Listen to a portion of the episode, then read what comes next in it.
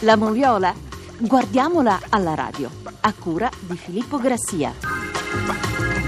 E dagli studi Rai di Milano nuovamente buon pomeriggio, grazie per il lavoro svolto in redazione a Lorenzo Baletti e per quanto sta facendo Claudio Rancati alla console. Partiamo dall'anticipo di oggi a pranzo, e cioè dal successo della Lazio al Bentegodi sul Chievo per 3 a 1. Episodio paradossale al quinto minuto, i giocatori del Chievo protestano con Hernanes che va in gol, nonostante Mauri, suo compagno di squadra, sia a terra, ma il costume italico. Ne riparleremo anche in occasione del secondo gol della Roma.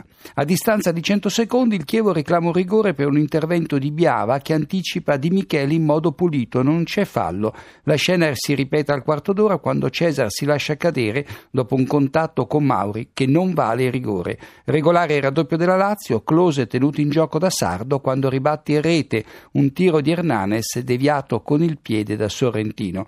Ineccepibile il rigore concesso da Rizzola al Chievo sul punteggio di 3-0 per la Lazio e questo a 9 minuti dal novantesimo. Close, non Biava, trattiene il braccio di Sardo dal dischetto gol di Pellissier. Ed eccoci al successo della Fiorentina sul Catania per 2-0. All'ottavo la squadra etnea va in gol con Berghessio, gol, colpo di testa su cross da destra di Barrientos, ma l'arbitro Doveri annulla per l'evidente fuorigioco del centravanti argentino. Al 57 l'arbitro, su segnalazione dell'assistente eh, Dobos, annulla un gol della Fiorentina su punizione di Gliaic perché Roncaglia si trova di pochissimo in fuorigioco sulla traiettoria del tiro cross questione davvero di centimetri anche al fermo immagine. Regolare infine il raddoppio di Toni che va in gol al primo pallone toccato nella nuova avventura in viola. Ed eccoci alla partita con più episodi, quella vinta dalla Juventus a Marassi sul Genoa per 3 a 1. L'arbitro Rocchi di Firenze. Al nono minuto Immobile sbaglia un gol fatto solo davanti a Buffon dopo essere scattato dalla propria metà campo, quindi in posizione regolare. Altrimenti sarebbe stato in fuorigioco perché si era venuto a trovare oltre tutti gli avversari. Ancora nove minuti e porterà in vantaggio il Genoa con un diagonale imprendibile per Buffon. Al ventiseiesimo una punizione di Jankovic viene respinta con il braccio da Pirlo, Pirlo in barriera, e l'arbitro lo ammonisce dopo aver mostrato precedentemente per errore il cartellino giallo a Bonucci. L'equivoco genera un piccolo giallo al 43 quando Bonucci stende Kuczka, scattato in contropiede, al limite dell'area bianconera. Alcuni giocatori del Genoa ne vorrebbero l'espulsione per doppia ammonizione riferendosi all'episodio precedente, ma ho ammonito Pirlo, non Bonucci, urla Rocchi, e altri invece ne vorrebbero l'espulsione da fallo da ultimo uomo e qui i rossoblù non avrebbero tutti i torti perché Marchisio era sì in posizione di recupero ma lontano da Kuczka. All'estero si fa fanno meno distinguo in casi simili. Al 39 Matri, servito a centro area da Giaccherini, sbaglia un gol fatto, ma era in fuorigioco, un fuorigioco non segnalato dall'assistente Giordano. Juventus in vantaggio al 72 sul rigore a Samoas Gush in area da sinistra, subisce un colpo di Samperisi sulla caviglia destra e finisce a terra dal dischetto il gol di Vucinic. Ed eccoci al San Paolo dopo il Napoli ha battuto il Parma per 3 a 1. Al terzo minuto la squadra di casa passa in vantaggio sul rigore ineccepibile. Pandev va via in posizione ampiamente regolare, tenuto in gioco da Paletta e Lucarelli, ed è messo giù dal portiere Mirante. L'arbitro Gervasoni concede il rigore al Napoli, si limita ad ammonire Mirante perché il Macedone si era allargato sulla sinistra. Comunque una decisione di buonsenso. Qualche dubbio sulla posizione di Amsic in occasione del secondo gol del Napoli. Infatti a rallenti Amsic appare di pochissimo oltre l'ultimo difensore del Parma, Lucarelli, ma in casi così dubbi l'assistente, in questo caso Bianchi, fa bene a restare con la bandierina abbassata. Al 52esimo Rosi segna gioco abbondantemente fermo e infatti si becca la munizione dopo essersi liberato con un fallo da parte di, eh, con un fallo di Zuniga. Insigne, ed è l'ultimo episodio di questa partita, è tenuto in gioco da Gobbi quando realizza la terza rete del Napoli due minuti dopo essere subentrato a Cavani. Ed eccoci a Pescara. Dove la Samp ha colto la terza vittoria consecutiva, seconda in trasferta, battendo i padroni di casa per 3 a 2. L'arbitro è Pinzani di Empoli che aveva diretto l'ultima partita in Serie A lo scorso 4 dicembre. La Moviola cancella qualsiasi dubbio sulla regolarità del gol con cui Maxi Lopez porta in vantaggio la squadra blu cerchiata alla mezz'ora. L'Argentina è dietro la linea del pallone sull'assist rasoterra di Eder.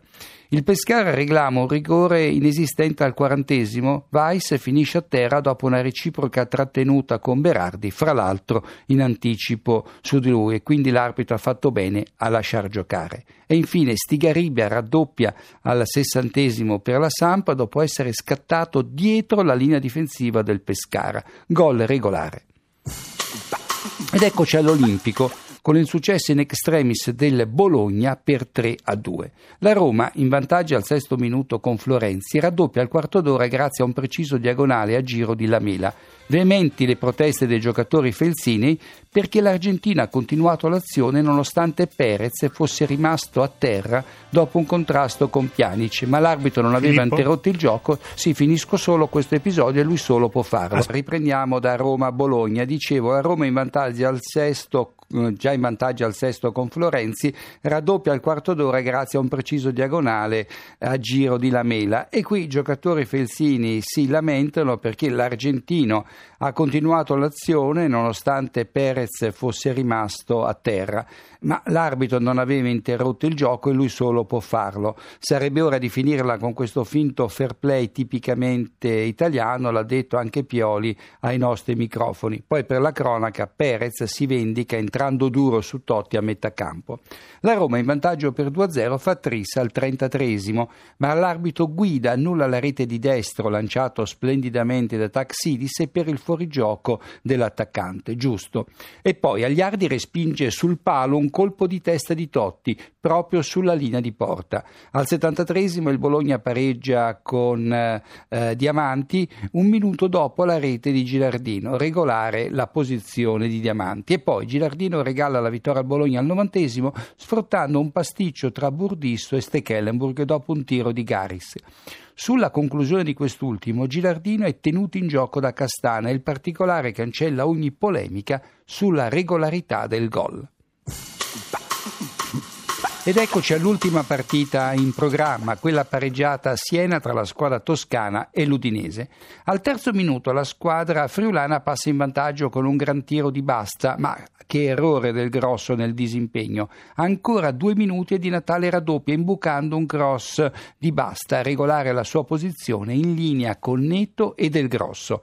Al quarantesimo l'Udinese si ritrova senza allenatore in panchina perché De Marco allontana Guidolin per le continue pot- eh, proteste con l'assistente. Sul finire del primo tempo, l'assistente di Liberatore ferma in fuorigioco di Natale che invece era, par- era perfettamente in linea con l'ultimo difensore del Siena e l'azione poteva portare al terzo gol dell'Udinese.